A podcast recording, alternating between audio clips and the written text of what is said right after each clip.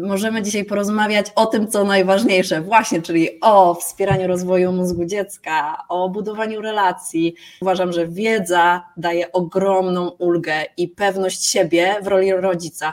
Nic się nie wydarzy praktycznie w życiu dziecka, jeżeli nie będzie miał solidnych interakcji z drugim człowiekiem. My się tak strasznie boimy dyskomfortu i mamy setki narzędzi, żeby przeciwdziałać temu dyskomfortowi, zarówno dzieci, jak i dorośli. A nauka wymaga dyskomfortu. Dokładnie tak jest. Dziecko jest niespokojne jak tatuś, albo yy, no, denerwuje się jak mamusia. No to już takie będzie. A słuchajcie, ja zawsze mówię, jak hipokampy słyszą. Każdy z nas jest inny, każda z nas rodzina jest inna i trzeba popatrzeć na swoje priorytety.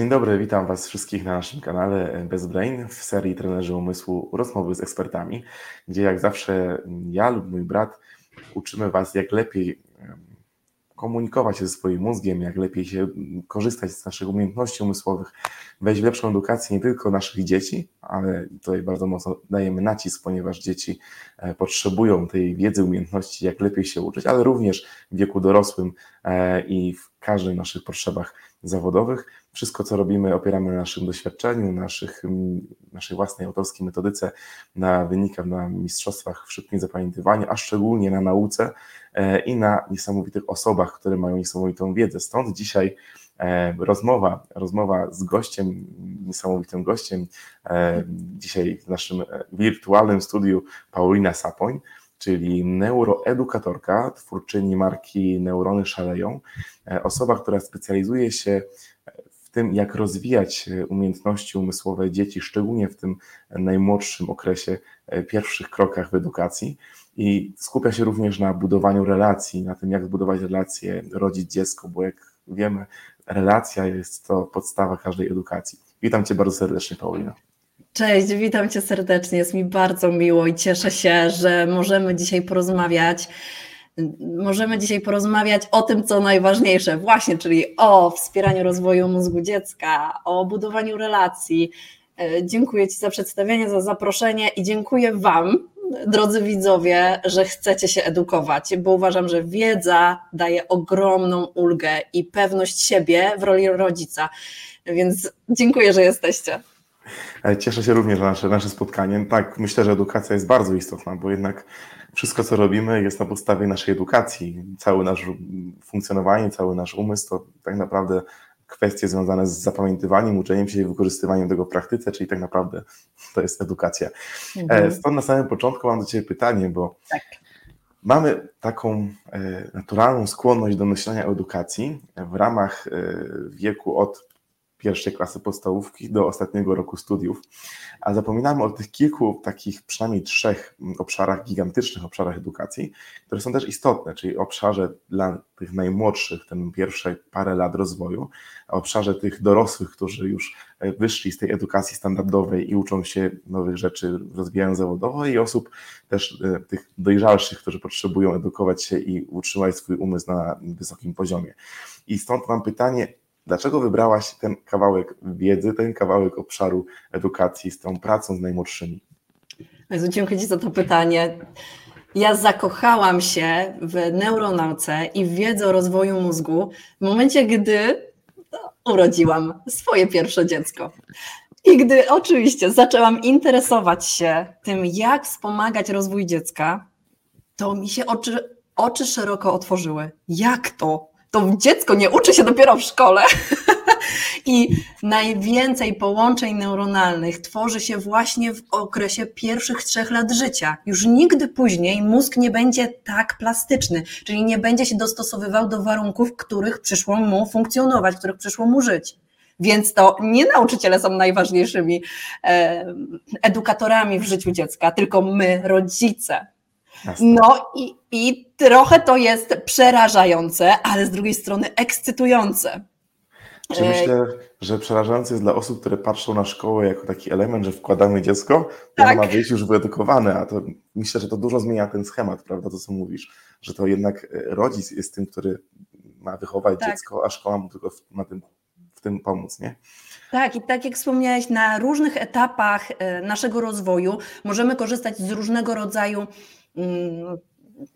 pomocy od edukatorów, od nauczycieli, od mentorów, od coachów, ale tak naprawdę wszystko zaczyna się w dzieciństwie.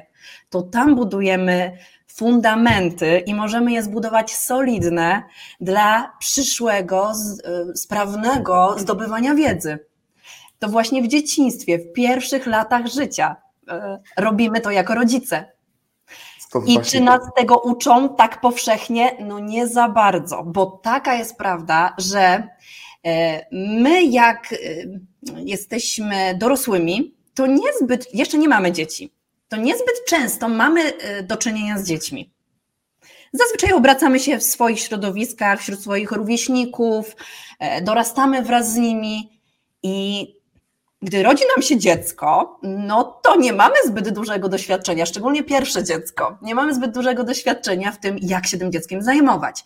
W szkole rodzenia, owszem, uczy się nas, jak przewijać pieluszki, jak pielęgnować. E, pielęgniarki podpowiadają, jak karmić, pielęgniarki laktacyjne szczególnie E, ta opieka okołoporodowa jest solidna. Ale co z mózgiem? Co z mózgiem? Czy on istnieje w jakimś odosobnieniu? No, absolutnie nie. I wchodzimy często na ścieżkę rodzicielstwa, myśląc sobie, że będziemy spacerować z tym wózeczkiem sobie, będziemy zadowoleni, wreszcie spełnimy się jako ludzie, bo mamy dzieci, a tu krok po kroku dziecko, mm, dziecko e, ewoluuje, rozwija się i dzięki nam się rozwija, dzięki interakcjom e, z dorosłymi, ale my zauważamy, e, że możemy więcej coś zrobić. I, no I to jest fascynujące właśnie, że, że my mamy ogromny wpływ na to, więc dlatego się tym zajęłam, bo się tak strasznie y, podekscytowałam tym tematem, że po prostu muszę, to, ja, to będę ja mówić o rozwoju mózgu dziecka, bo jak mm, zanurkowałam za zachodnią granicę do tak zwanych amerykańskich naukowców, ale nie, nie tylko, no to się okazało, że tam temat jest bardzo popularny. I myślę, że o tym jeszcze będę mówiła, o tym, co stamtąd mm, przywiozłam i przetłumaczyłam na polski. Myślę, że bardzo mocno widać Twój entuzjazm i twoje, twoje zapał do tego, żeby o tym mówić, bo widać właśnie energię w, w, w tych wszystkich e, stwierdzeniach, w tej całej, całej wiedzy, która jest doświadczeniem. To jest myślę, że istotne. Mhm. Powiedziałaś o tym, że przez pierwsze 3 lata, 3-5 lat, różnie mhm. mówią te badania, to jest największa tak. liczba połączeń międzyneuronalnych. Jestem mhm. ciekawy, czy to wiesz, bo to jest dla mnie jedna z ciekawszych ciekawostek i bardzo lubię z niej korzystać. Naukowcy kiedyś porównali poziom rozwoju mózgu dziecka do innych ssaków przy porodzie odnośnie rozwoju umysłowego naszego mózgu jako, jako organu w życiu dorosłym. I czy wiesz, ile mózg dziecka powinien być w łonie matki, żeby dojść do takiego samego poziomu rozwoju procentowo jak. Jeszcze dwa razy tyle chyba. Ponad dwa razy tyle, 20 tak. miesięcy. I stąd to, że przez pierwsze mhm. 3-5 lat nadgania nasz mhm. mózg ten, to tempo, dlatego e, te pierwsze 3-5 lat buduje generalnie około 50% wszystkich doświadczeń w naszym życiu. I to jest bardzo istotna kwestia dla każdego, że to niekoniecznie geny, ale bardzo dużo wpływu na to, w jaki sposób funkcjonujemy, co potrafimy zrobić, to właśnie te pierwsze 5-6 hmm. lat życia. Stąd mam pytanie do Ciebie, czy można nie tylko tak przy okazji, ale intencjonalnie, bardzo konkretnie i umiejętnie wspomagać rozwój dziecka tego najwcześniejszego, od 0 do 3 roku życia? Oj, tak, można. I można to robić z ogromną satysfakcją i uwa- bo uważnie obserwując i bawiąc się z dzieckiem, my widzimy jego postępy. I można to oczywiście robić i nawet trzeba, bo w zasadzie dziecko nie funkcjonuje bez wspomagania od osób dorosłych. Nic się nie wydarzy praktycznie w życiu dziecka, jeżeli nie będzie miał solidnych interakcji z drugim człowiekiem. Pierwszy rok życia dla dziecka absolutny priorytet to nawiązanie więzi bezpiecznej przynajmniej z jednym opiekunem. No właśnie po to, żeby stworzyć sobie na przyszłość środowisko bezpieczne, bezwarunkowej miłości, żeby tam e, eksplorować otoczenie, żeby doświadczać nowych rzeczy, dowiadywać się, mm, eksplorować. Błędy, tak. W tym czasie tak, y, dotykać, smakować, eksperymentować na przeróżne sposoby. I mm, no, pierwszym, najważniejszym rokiem życia, w pierwszym, najważniejszym roku życia, dziecko nawiązuje więź przynajmniej z jednym opiekunem, to jest dla niego priorytet, a my możemy już na etapie praktycznie niemowlęctwa, od samych urodzin, intencjonalnie wspierać e, rozwój mózgu dziecka. No i właśnie tutaj sięgam do absolutnie bardzo prostej, najskuteczniejszej metody wspierania rozwoju mózgu dziecka, która przez amerykańskich naukowców, a dokładnie badaczy z Uniwersytetu Harvarda, gdzie tam zajmują się no, rozłożyli tam funkcjonowanie mózgu na czynniki pierwsze. E, I w tym Uniwersytecie Harvarda mm, opracowali taką metodę Serve and Return. Pięć kroków e, z interakcji dziecka i rodzica. Nie ma tłumaczenia polskiego, które byłoby dobre, więc ja to przetłumaczyłam na e, metodę akcja-reakcja. Bo o co w niej chodzi? Serve and return, dlatego że mm, wzięło się to z gry z tenisa. Ja y, wyrzucam do ciebie piłeczkę, a ty ją odbijasz. Czyli akcja, reakcja. Bo na tym polega rozmowa z dzieckiem. Dziecko coś nam komunikuje i naszym zadaniem jest odpowiedzenie na to. No i jak to wygląda w pięciu krokach? E, pierwszy krok to jest zainteresuj się tym, co robi aktualnie dziecko i podtrzymaj jego uwagę. I słuchajcie, tutaj może się pojawić pytanie, jak to można już wspomagać y, koncentrację uwagi u dziecka? Można, tylko nie można oczekiwać zbyt wiele, że na przykład dziecko będzie się 15 minut y, kilkumiesięczne bawić samodzielnie. To jest akurat niemożliwe. Więc, ale tak, już y, od pierwszych kroków, pierwszych miesięcy życia możemy wspierać tą koncentrację uwagi u dziecka. No i jak my to robimy? Czyli dziecko na przykład wskazuje na coś i mówi e, e, albo na autko bum, bum i my w kolejnym kroku, czyli w kolejny krok, który jest wspieraj i zachęcaj, nawiązujemy rozmowę y, najlepiej mm, koncentrując się tylko i wyłącznie na dziecku, najlepiej zniżyć się do niego, gdy jest na podłodze, nawiązać kontakt wzrokowy, który jest bardzo ważny i odpowiedzieć mu w tym procesie reakcji, że tak, widzę cię i widzę, że coś pokazujesz i to jest dla mnie ważne. Możemy przytulić, zachęcić dziecko do powiedzenia jeszcze raz mm, tego słowa i to nie to dotyczy tylko niemowlaków, ale też starszych dzieci. E, czyli nawiązujemy rozmowę, kierując uwagę na dziecko. No i trzecim krokiem jest nazwanie tego elementu, które na przykład wskazuje dziecko, a które jeszcze przez, przez 18 y, miesięcy, 2 lata, 3 lata nie potrafi nazwać y, na przykład jakiegoś elementu, więc wspieramy też y, rozwój mowy dzięki temu. Możemy nazwać emocję, która towarzyszy dziecku w trakcie jakiegoś, na przykład się dziecko wystraszyło i mówimy do dziecka, widzę, że się wystraszyłeś, zobaczyłeś nagle, mm, zobaczyłeś nagle, że coś spada z półki. I nazywamy właśnie w trzecim kroku, w tej interakcji, tej metodzie akcja-reakcja, nazywamy to, co się wydarzyło. E, czwarty element to jest e, zareaguj i poczekaj. Zareaguj i poczekaj, czyli dziecko znowu coś do nas mówi, albo my zadajemy jakieś pytanie, na przykład, gdzie jest miś? I czekamy. Dajemy dziecku tą przestrzeń na to, żeby mogło zebrać e, myśli, mogło te e, neurony mogą się ze sobą połączyć i e, dotrzeć do tej informacji: hej, dobra, znam odpowiedź. Dajemy dziecku czas, żeby zareagowało, żeby mogło odpowiedzieć spokojnie.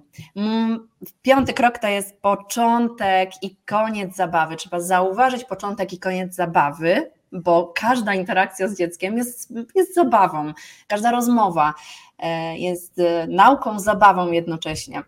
Musimy nie możemy zmuszać dziecka na przykład do kontynuowania tego, żeby nam koniecznie pokazało tego misia, bo to już E, może spowodować, że dziecko po prostu nie będzie chciało, będzie zbyt przemęczone, nie będzie chciało mm, kontynuować tej zabawy.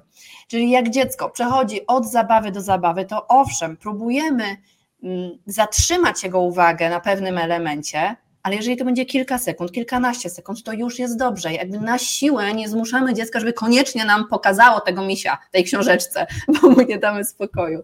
Więc myślę, Przypominam tylko właśnie, że nawet dorośli mają około 9 sekund e, standardowo przeciętnej uwagi wykonawczej, więc jeżeli utrzymamy mhm Y, koncentrację dziecka naprawdę na kilkanaście sekund y, tego małego dziecka to jest naprawdę bardzo, bardzo dużo dla niego. Tak, szczególnie zwracam na to uwagę, bo bardzo dużo dostaję takich pytań w stylu, czy to jest normalne, że moje dziecko roczne nie pobawi się samo, domaga się atencji, nie maluje kredkami, nie potrafi przeglądać książeczki samodzielnie długo. Tak, to jest normalne.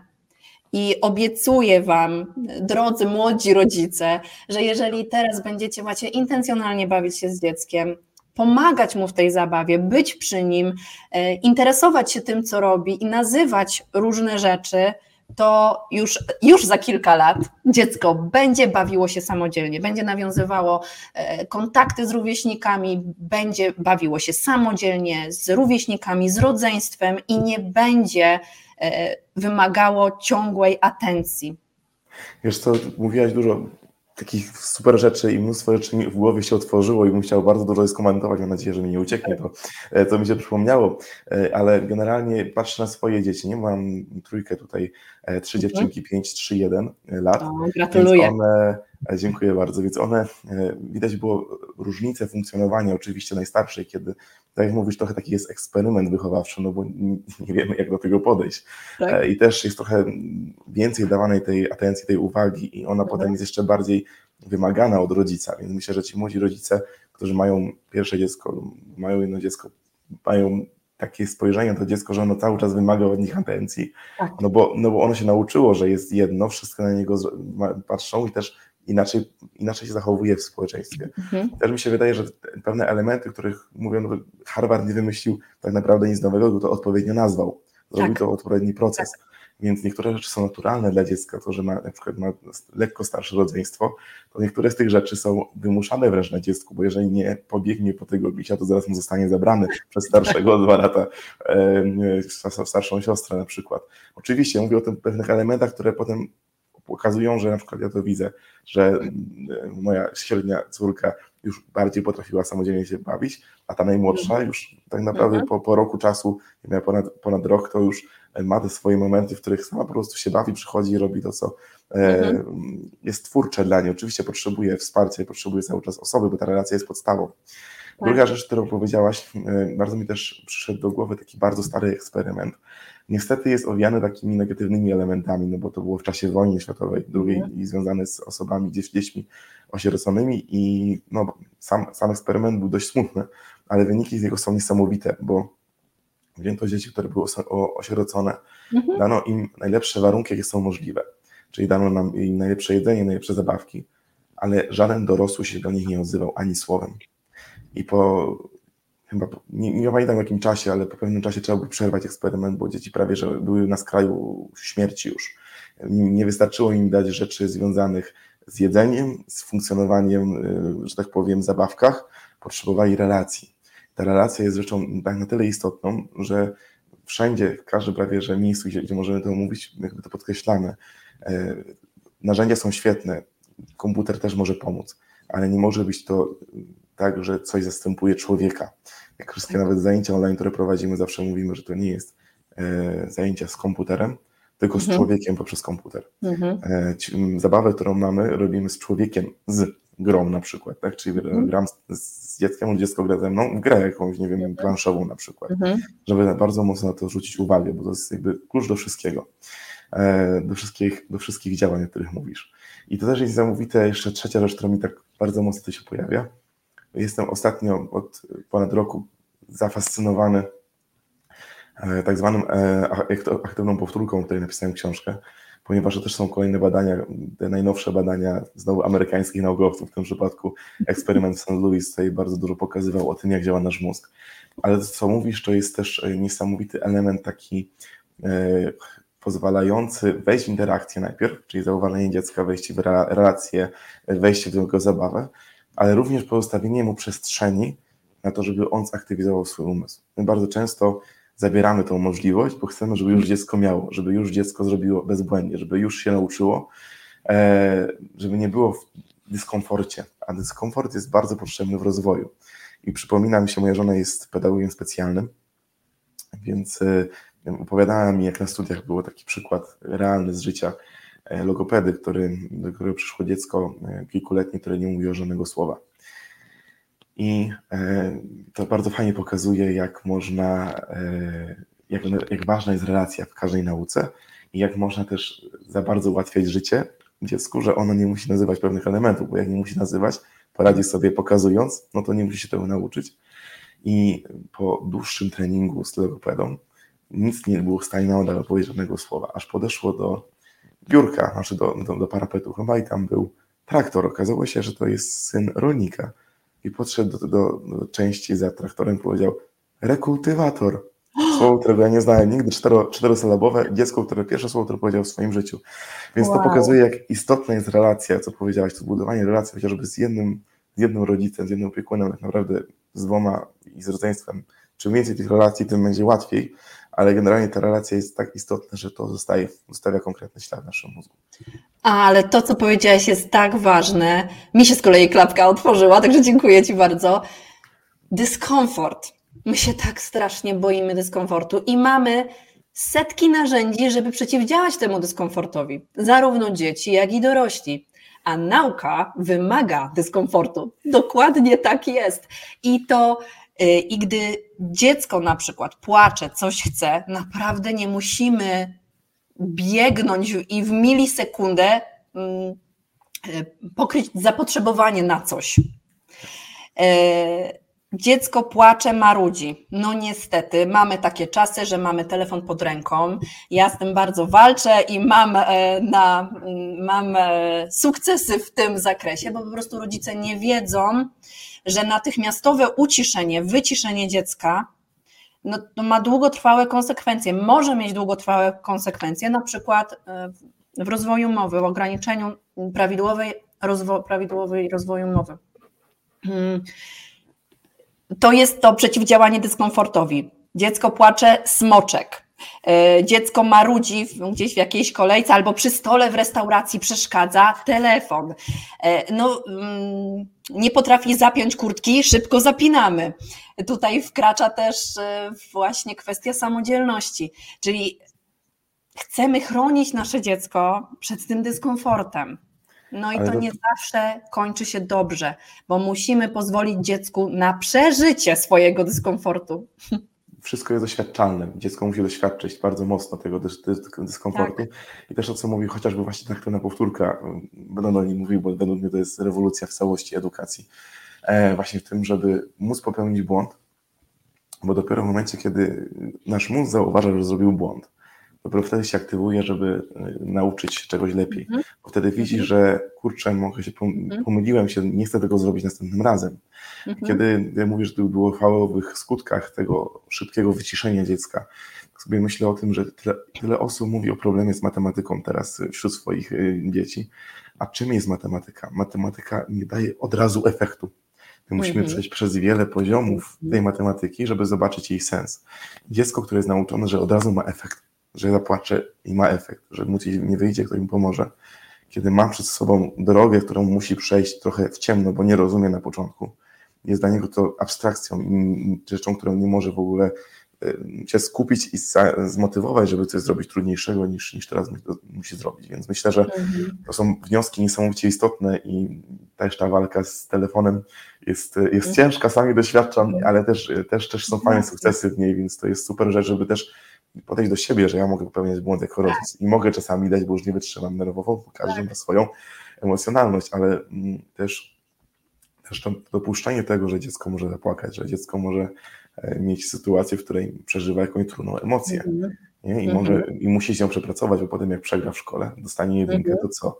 Jak on sobie z tym poradzi, to wtedy będzie ten moment najtrudniejszy, a nie w mhm. bezpiecznych warunkach z tak. kochającym mały tatą lub z kochającą mamą, o którym mówiłaś. Nie? Tak, i to nie jest tak, że też zostawiamy to dziecko w tych trudnych emocjach, tylko jesteśmy obok. Czasami możemy po prostu pomilczeć. I to też jest istotny sygnał dla dziecka, że ktoś jest przy mnie i mnie wspiera, a jak już emocje opadną, czyli ten mózg emocjonalny wreszcie dotrze do mózgu racjonalnego, do tej kory przedczołowej, która się przecież rozwija 25 lat, to jest e, wiek naprawdę szokujący dla niektórych rodziców, że tyle aż człowiek potrzebuje, żeby e, stworzyć te ścieżki neuronalne solidne i mieć solidne wsparcie w mózgu racjonalnym, żeby to nie emocje nami rządziły. No i w takich trudnych sytuacjach dla dziecka, gdy te emocje opadną, my potem rozmawiamy o tej sytuacji z dzieckiem. No właśnie, nazywamy, co się wydarzyło. I to, to się nazywa właśnie responsywny rodzic, ten taki rodzic idealny, czyli po prostu, że jest. Po prostu jest. To jest idealny rodzic. Jest dla dziecka i rozmawia z nim. Dla mnie to jest idealne rodzicielstwo.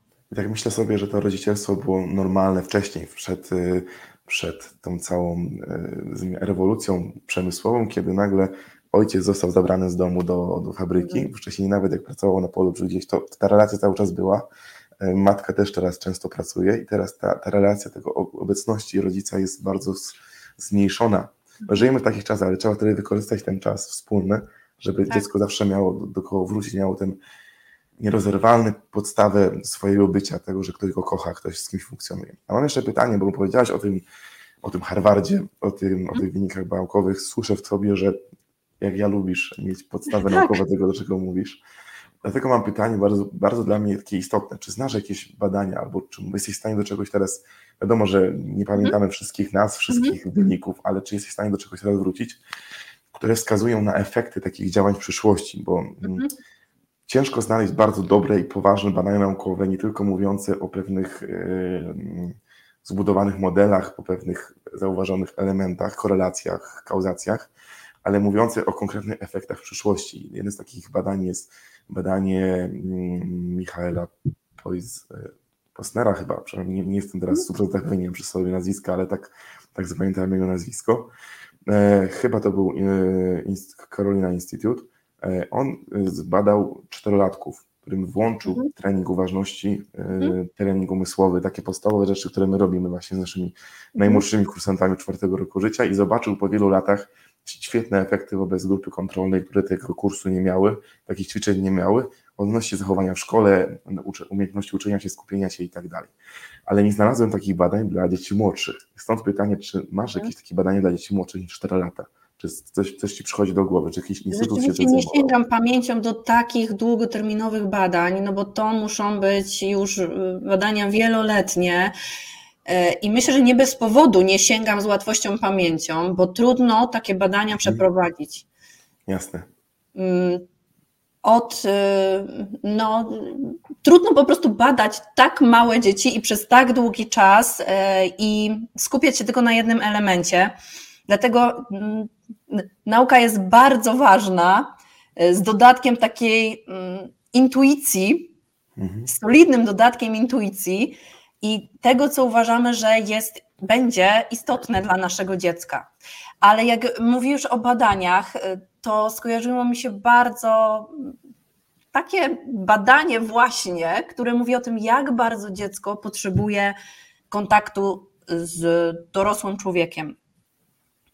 Okay. E, przeprowadzono eksperyment dla matek i ich kilkumiesięcznych dzieci i polegało na tym, że kobiety miały rozmawiać po prostu ze swoimi dziećmi. Y, dzieci były posadzone na krzesełkach, one, mm, matki rozmawiały z nimi, śmiały się z nimi, dzieci gaworzyły właśnie w tym procesie interakcji y, rodzic dziecko. To był e, eksperyment, tak zwana kamienna twarz. Mamy po kilku e, minutach miały za zadanie po prostu zamrozić się, nic nie mówić, żadnego wyrazu twarzy, żadnego uśmiechu, żaden kontakt wzrokowy był, ale e, w ograniczonym zakresie. Po prostu nie, nie przekazujące miały, emocji, po prostu patrzą. Tak, patrzą. Nie wyrażające emocji, miały przybrać kamienną twarz. I już dosłownie po kilku sekundach dzieci zaczęły jakby nawoływać te matki, jęczeć, po kilku sekundach kolejnych płakać, wierzgać nóżkami, rączkami, jakby wołać te matki: Hej, mamo, co ty zrobiłaś? Gdzie ty jesteś? Potrzebuję cię tu. I w tym momencie no, y, kortyzol zaczyna działać i zalewa mózg stresem, tym niekorzystnym stresem, bo dziecko czuje, że traci więź, że mhm. traci tą relację z kimś, kto jest dla niego y, bardzo ważny. I oczywiście e, ten eksperyment nie trwał wieczność, bo mi aż zaczynało bić serce mocniej z, z tego stresu. E, matki wracały oczywiście e, do dzieci, uśmiechając się, uspokajając je. I to też świadczyło potem, że dzieci się, dzieci się uspokajały dosłownie po kilkunastu, minut, po kilkunastu sekundach, po minucie, dwóch uspokajały się i to też świadczyło o tym bezpiecznym przywiązaniu, bo jeżeli dziecko potrafi się uspokoić, gdy matka do niego się czule zwraca, czy tata się czule zwraca, to to jest bezpieczne przywiązanie i na podstawie takiego bezpiecznego przywiązania jesteśmy dalej budować no, solidne e, obwody neuronalne, które przyjmują wiedzę mm, jak gąbka. Super, bardzo dziękuję za to badanie, za, to, za ten eksperyment, który powiedziałaś. E, też to pytanie całe było po to, bo e, generalnie ludzie się pytają, od kiedy zacząć ćwiczyć, od kiedy, czy to ma sens teraz, czy nie ma sensu teraz.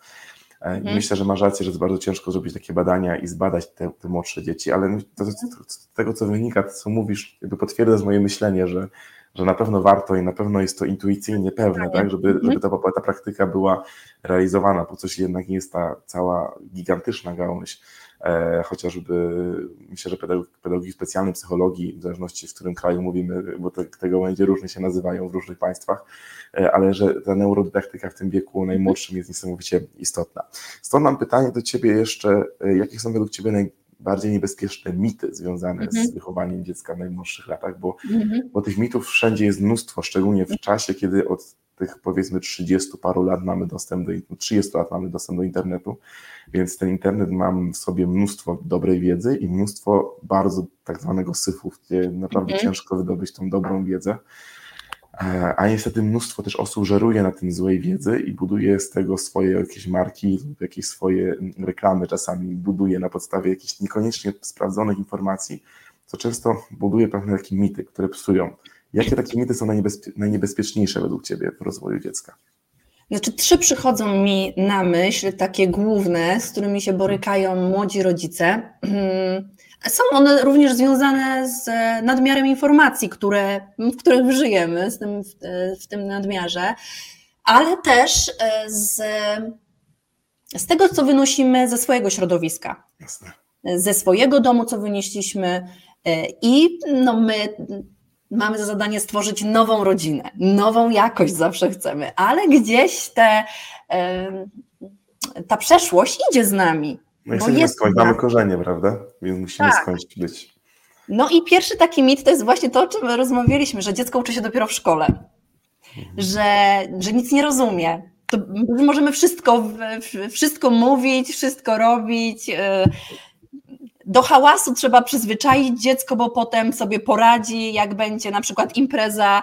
E, I i to, że dziecko uczy się dopiero w szkole, to myślę, że jest największy mit i największy taki obszar niewiedzy związany z, z, z rodzicielstwem, z młodym rodzicielstwem. Okej, okay. też, też tak mi się wydaje, że to jest największe niebezpieczeństwo. Jestem, bo o tym już mówiliśmy. Jestem ciekawy tak. dwóch kolejnych, które tak, masz w głowie. Tak. E, że wszystko zapisane jest w genach. I że to geny determinują, jakie będzie dziecko dziecko jest niespokojne jak tatuś, albo yy, no, denerwuje się jak mamusia, no to już takie będzie. A słuchajcie, ja zawsze mówię, hipokampy słyszą. Hipokampy odpowiedzialne za pamięć po prostu słyszą to, co się mówi o dziecku. Nie można etykietować dziecka. Dziecko jest e, powolne, szybkie, bystre, mało bystre wszystkie te etykietki jest, wyrzućmy do kosza. Dziecko jest niegrzeczne. Nie, dziecko może zachowywać się niegrzecznie, zachowuje się niegrzecznie, ale nie jest. To nie jest związane z jego DNA. Tylko w, aktu, w tym momencie zachowuje się niegrzecznie.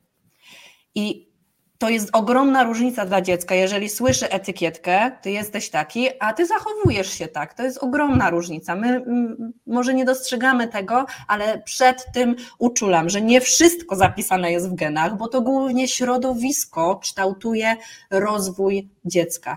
To. Y, jak długo, jak często, jak bardzo jakościowo rozmawiamy z naszym dzieckiem, to, czym otaczamy nasze dziecko, jak wygląda e, nasz dom, e, czy jest w nim mnóstwo rzeczy, czy może mniejsza ilość zabawek. E, czy dziecko ma swój kącik na przykład zabaw, czy ma swój kącik, gdzie może sobie usiąść w spokoju i się wyciszyć? Czy nie ma tego nadmiaru? E, nadmiaru, nadmiaru rzeczy, nadmiaru zabawek, nadmiaru również pytań w stosunku do dziecka. Czasami jest tak, że zarzucamy dziecko pytaniami, jakby to dziecko miało decydować o swojej przyszłości. Mm, więc. A to jeszcze jeden etap. Tak, no i, i, i to środowisko jest e, naprawdę dużo bardziej istotne niż geny, które oczywiście mają znaczenie dla dla na przykład jakichś naszych predyspozycji, czy to fizycznych, czy psychofizycznych, bo mm, nasza przeszłość jest zapisana w genach, ale nie, de, nie determinuje tego, jak dziecko e, będzie inteligentne, mm, w jakim obszarze będzie się rozwijało, jakie są jego mocne strony. Te mocne strony powiem. są zapisane, ale my możemy je pielęgnować. Znaczy nawet uważam, że niekoniecznie strony są zapisane. Tak? Moje, moje własne zdanie, jeżeli chodzi o geny, bo generalnie tak mówisz o tym, że hipokamp słyszy, no jak najbardziej przez pierwsze parę lat praktycznie wszystko przepuszcza przez hipokamp, hipokamp nie, nie blokuje żadnej informacji, dopiero w dorosłym życiu je blokuje, żebyśmy mogli funkcjonować e, w tych e, takich konkretnych schematach. Natomiast mhm. E, bardzo mi się to skojarzyło, jak powiedziałeś, że jest nerwowy jak tatuś, on raczej mhm. właśnie jest ta kopia tego zachowania, nie? Jeżeli tatuś reaguje nerwowo, krzyknie, no to dziecko potem reaguje nerwowo i krzyknie, nie? E, więc to też jest ta, ta, ta akcja, reakcja, która bardzo mocno się zapisuje w dziecku i to tak. bardziej z tego trzeba patrzeć, ten element związany z jego zachowaniem, z jego funkcjonowaniem. Mhm. E, I uwaga, nie będziemy mieli idealnych dzieci, bo jesteśmy też nieidealnymi rodzicami. Tak. I to jest e, też zaakceptowanie tego bardzo mocno, myślę, że mhm. uwalnia, że może mhm. być błąd, może być nie mhm. najlepiej, bo to mhm. daje wielką wolność. A co do tego, co powiedziałaś o tej inteligencji, to nie, nie wiem do końca, jak to badano, ale stwierdzono, że jakby ta, ten potencjał IQ dziecka w mhm. wieku najmłodszym jest kilkakrotnie wyższy niż IQ wie, chociażby Einsteina. Więc mamy, każde dziecko ma ten potencjał i każde dziecko jest w stanie e, krok po kroku w tym, w tym, co ma, być wyrzeźbione, tylko że jak rzeźbimy, to parę rzeczy odpada, tak? Nie wszystko jesteśmy w mhm. stanie naraz wyrzeźbić. Rzeźba nie może być cały czas całym e, dokiem kamiennym, bo nie będzie rzeźbą, więc nie wszystko jesteśmy w stanie rozwinąć w dziecku w takim mhm. samym poziomie. I też trzeba to dopuścić, tak, że dziecko nie we wszystkim będzie e, najlepsze, tylko krok po kroku też trochę tak. za nim podążać i trochę go kształtować. Tak, i trzeci mit właśnie nawiązuje do tego, że ja wychowam dziecko na swoich zasadach i ukształtuję go dokładnie tak, jak sobie to wymarzyłam. Tak nie jest i nie będzie i nigdy nie będzie. To nie jest jakaś masa właśnie z gliny, którą my nadajemy jej ostateczny kształt, tylko to jest żywy człowiek. Dziecko to nie jest robot, które możemy zaprogramować.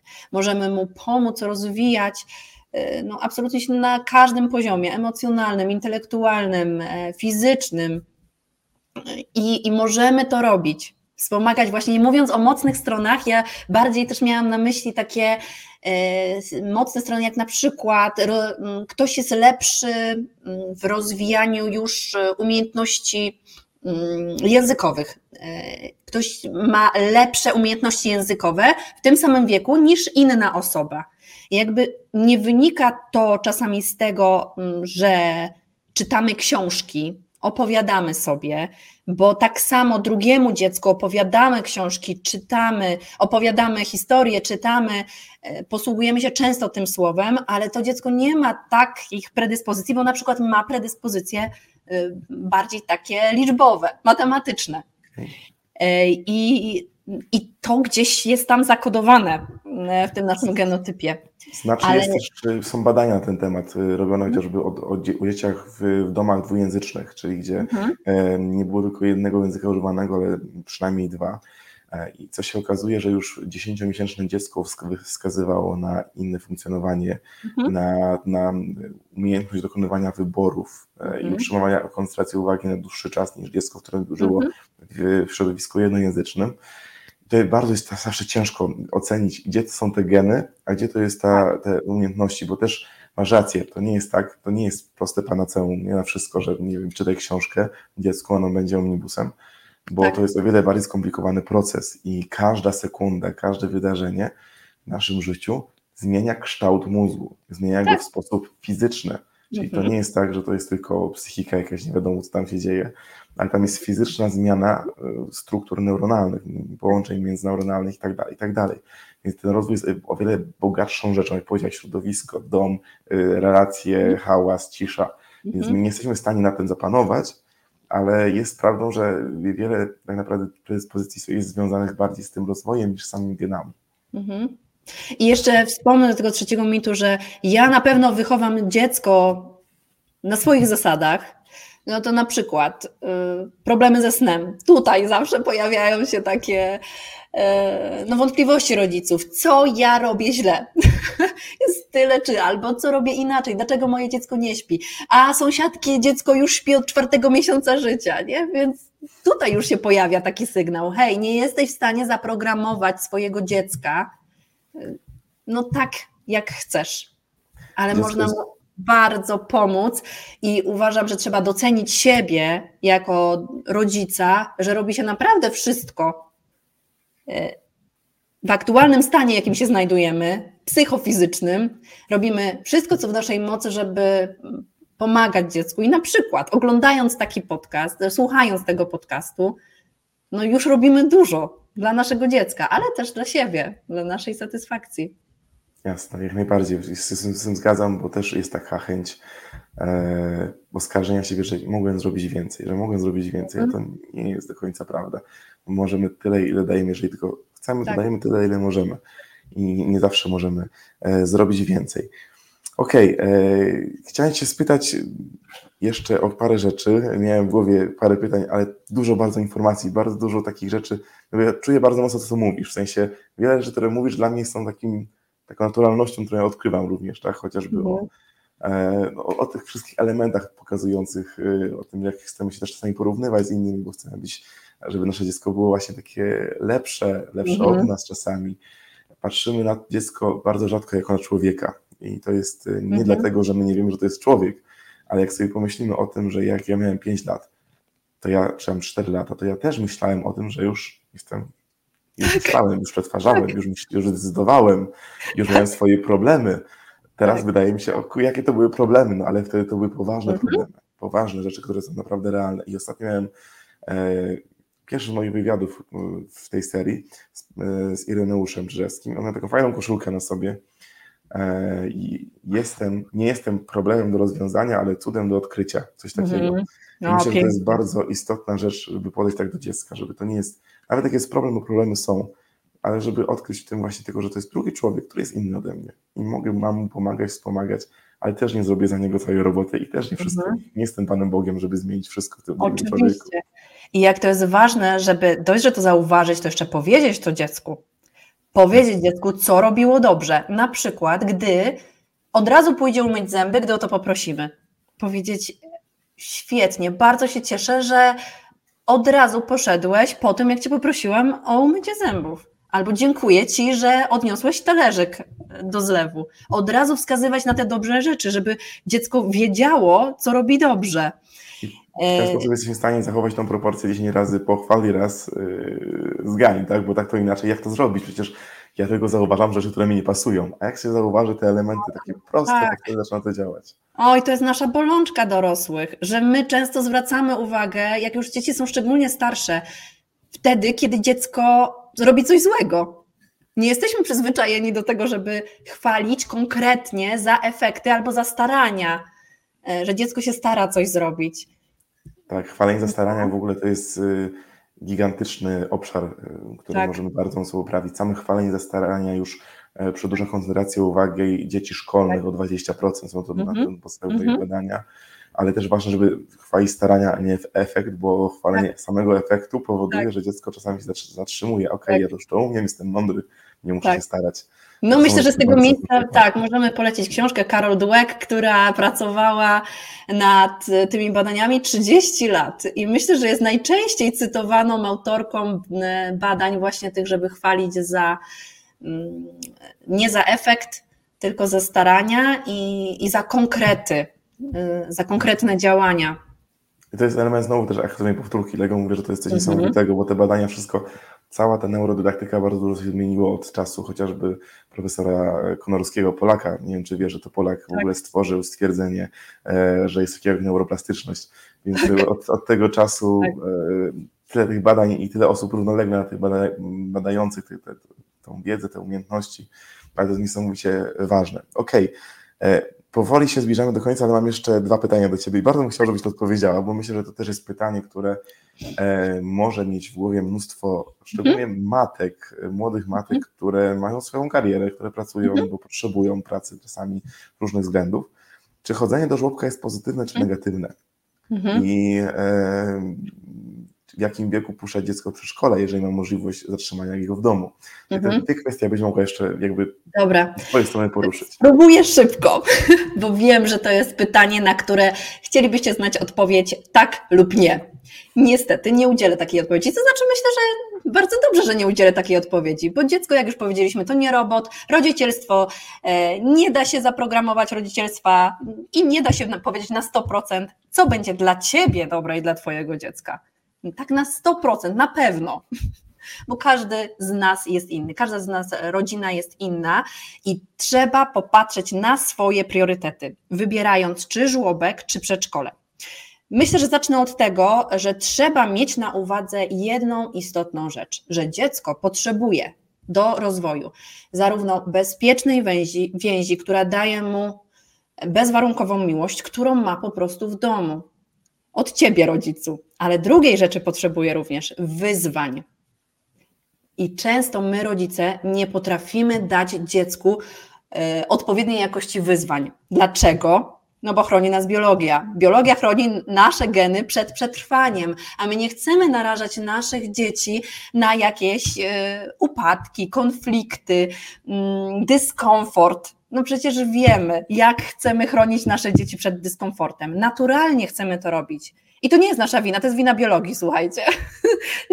Nasze dziecko ma 50% naszych genów, więc my chcemy, żeby te geny przetrwały.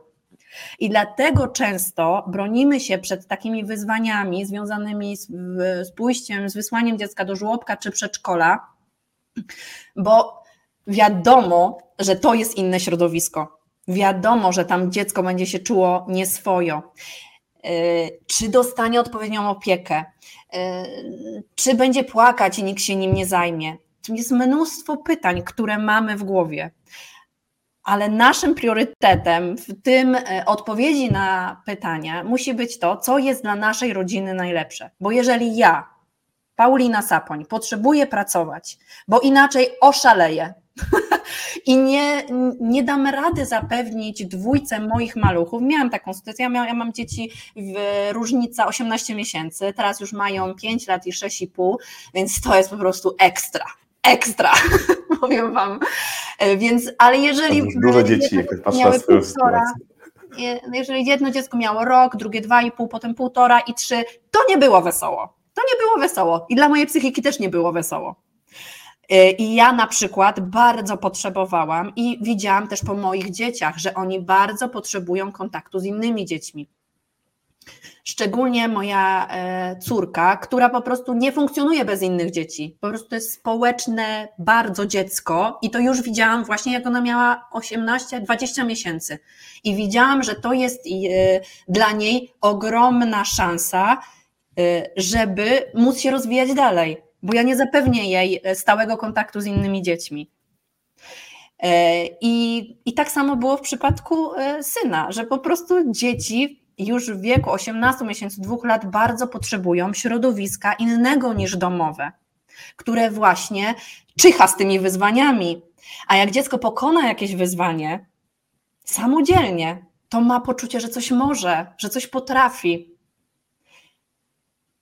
Z drugiej strony są mamy, są rodzice, którzy mają możliwość i, e, i siedzieć z dzieckiem w domu, opiekować się domem e, i opiekować się dzieckiem, organizują dodatkowe wyjścia, dodatkowe zajęcia. I jeżeli to dla nich jest w porządku, to okej, okay, naprawdę. Każdy musi wziąć swoją, e, swoją sytuację pod uwagę. I ja na przykład nie czułam się wystarczająco na siłach, żeby być właśnie jednocześnie opiekunką e, do dziecka, kucharką i jeszcze zająć się pracą, bo praca daje mi ogromną satysfakcję, że ja też mogę coś wnieść do tego świata. I też chcę to pokazać dzieciom, że to jest dla mnie ważna część, że ja nie jestem tylko matką, e, tylko jestem również kobietą, również przedsiębiorczynią, żoną, i mam różne wycinki z życia i ty, rodzicu, też masz takie wycinki. I pytanie, co jest właśnie ważne dla ciebie? Czy chcesz pokazać dziecku właśnie e, też swoją część życia, czy po prostu twoja część życia to jest opieka nad dzieckiem?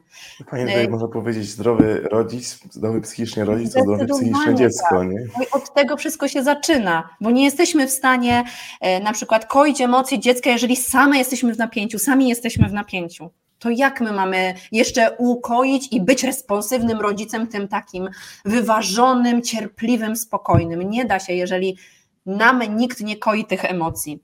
No ale ważna też jest placówka, bo o tym muszę powiedzieć. Czy w placówce y, włącza się bajki dzieciom? Słuchajcie, to jest nagminny problem, z którym rodzice, y, niektórzy nie mają problemu, ale niektórzy, którzy mają problem, a nie mają innej placówki, y, no to, to jest dla nich problem, a kadra bagatelizuje to, że na przykład godzinka bajki w ciągu dnia codziennie to jest ok. Jakaś masza, jakiś psi patrol. Po prostu. Więc zapytaj od razu w placówce, czy w waszej placówce włączane są bajki regularnie dzieciom. Czy to jest istotne też, czy to są właśnie puszczane godzinka bajki, czy na przykład jest jakiś 15-minutowy edukacyjny film, który ich zainteresuje. Więc też daję tylko takie do rozważenia, bo to jest bardzo tak. istotne, co mówisz, nie? Żeby, tak, no to jest bardzo szeroki temat. Że to też jest możliwe, że to też można tak. skorzystać z technologii, ale żeby to tak. było odpowiednio wykorzystane. Oczywiście, bo nie wiem, wspomaganie technologii przy na przykład uczeniu języka angielskiego, czy jakiegokolwiek, po prostu kilka minut, e, coś, nie wiem, pokazać człowieka w kosmosie na przykład, prawda? To jest zupełnie co innego niż regularne włączanie e, bezwartościowych bajek, e, szybkich, intensywnych. To jest zupełnie inny temat. No i druga rzecz, e, czy dziecko nie spędza na przykład dodatkowej godziny albo dwóch godzin w samochodzie, będąc dowożonym do placówki? Bo to jest dla dziecka naprawdę udręka i dla ciebie, rodzicu też. Czyli ta, to miejsce tej placówki jest ważne, ale miejsce też takie, czy na przykład mamy dostęp do światła dziennego w placówce. Bo są takie miejsca, budują się bloki, deweloperka i na dole od razu powstaje żłobek. Bez dostępu do podwórka, dostęp do betonu, owszem, ale nie tego dzieci potrzebują. E, I, no i takie żłobki funkcjonują. No i ja nie polecam takich miejsc.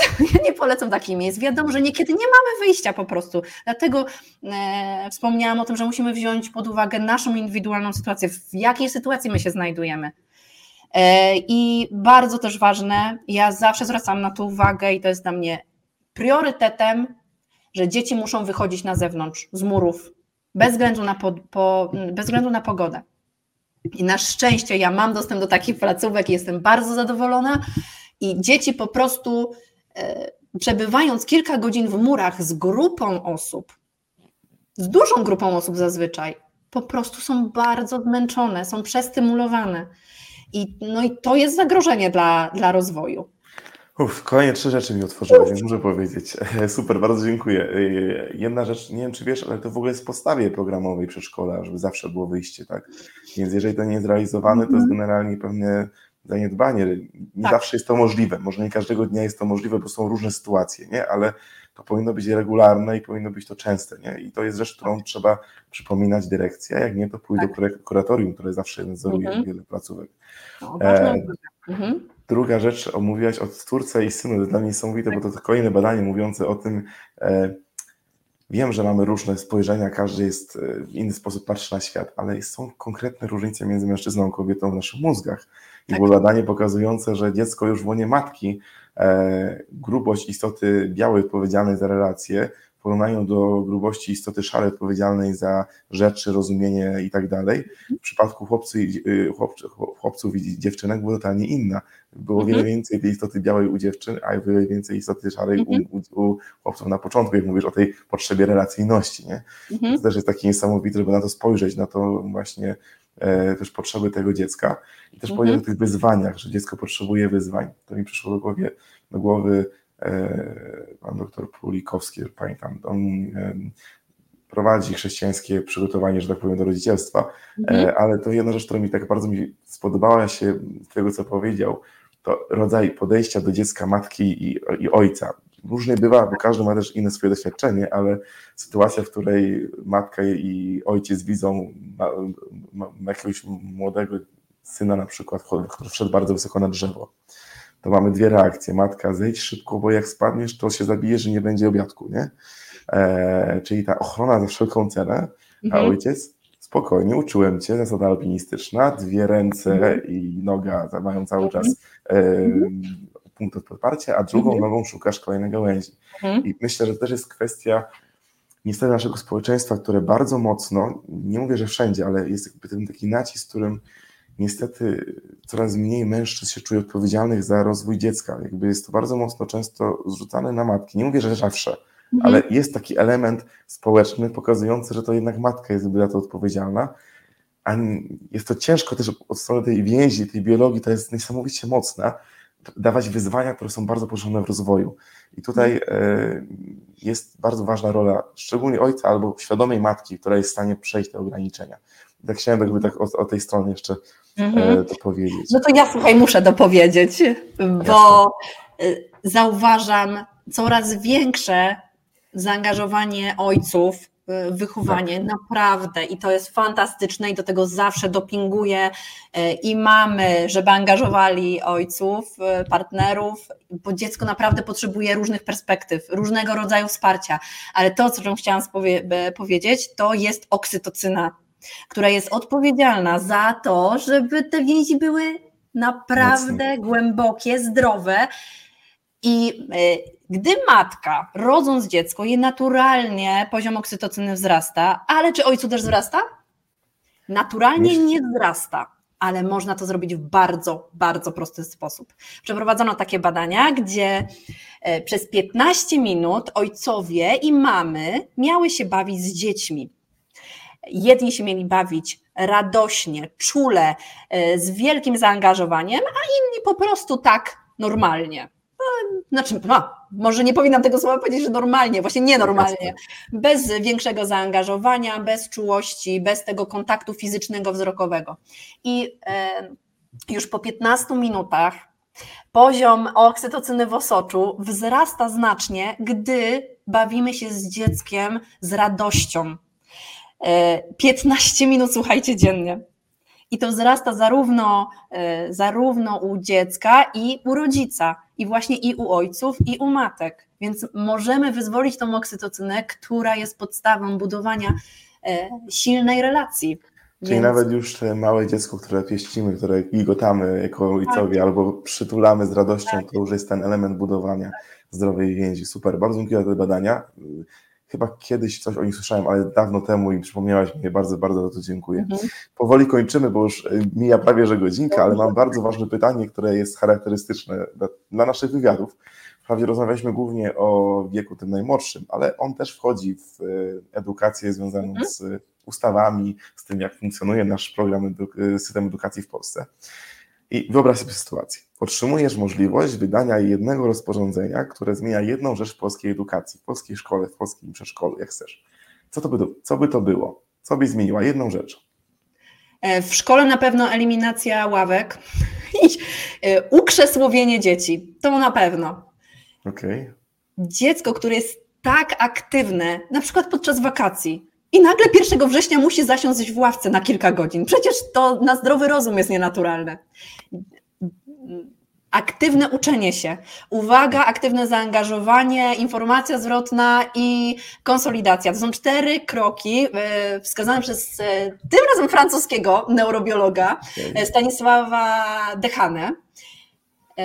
Uwaga, aktywne zaangażowanie, informacja zwrotna i konsolidacja, która głównie się odbywa w śnie.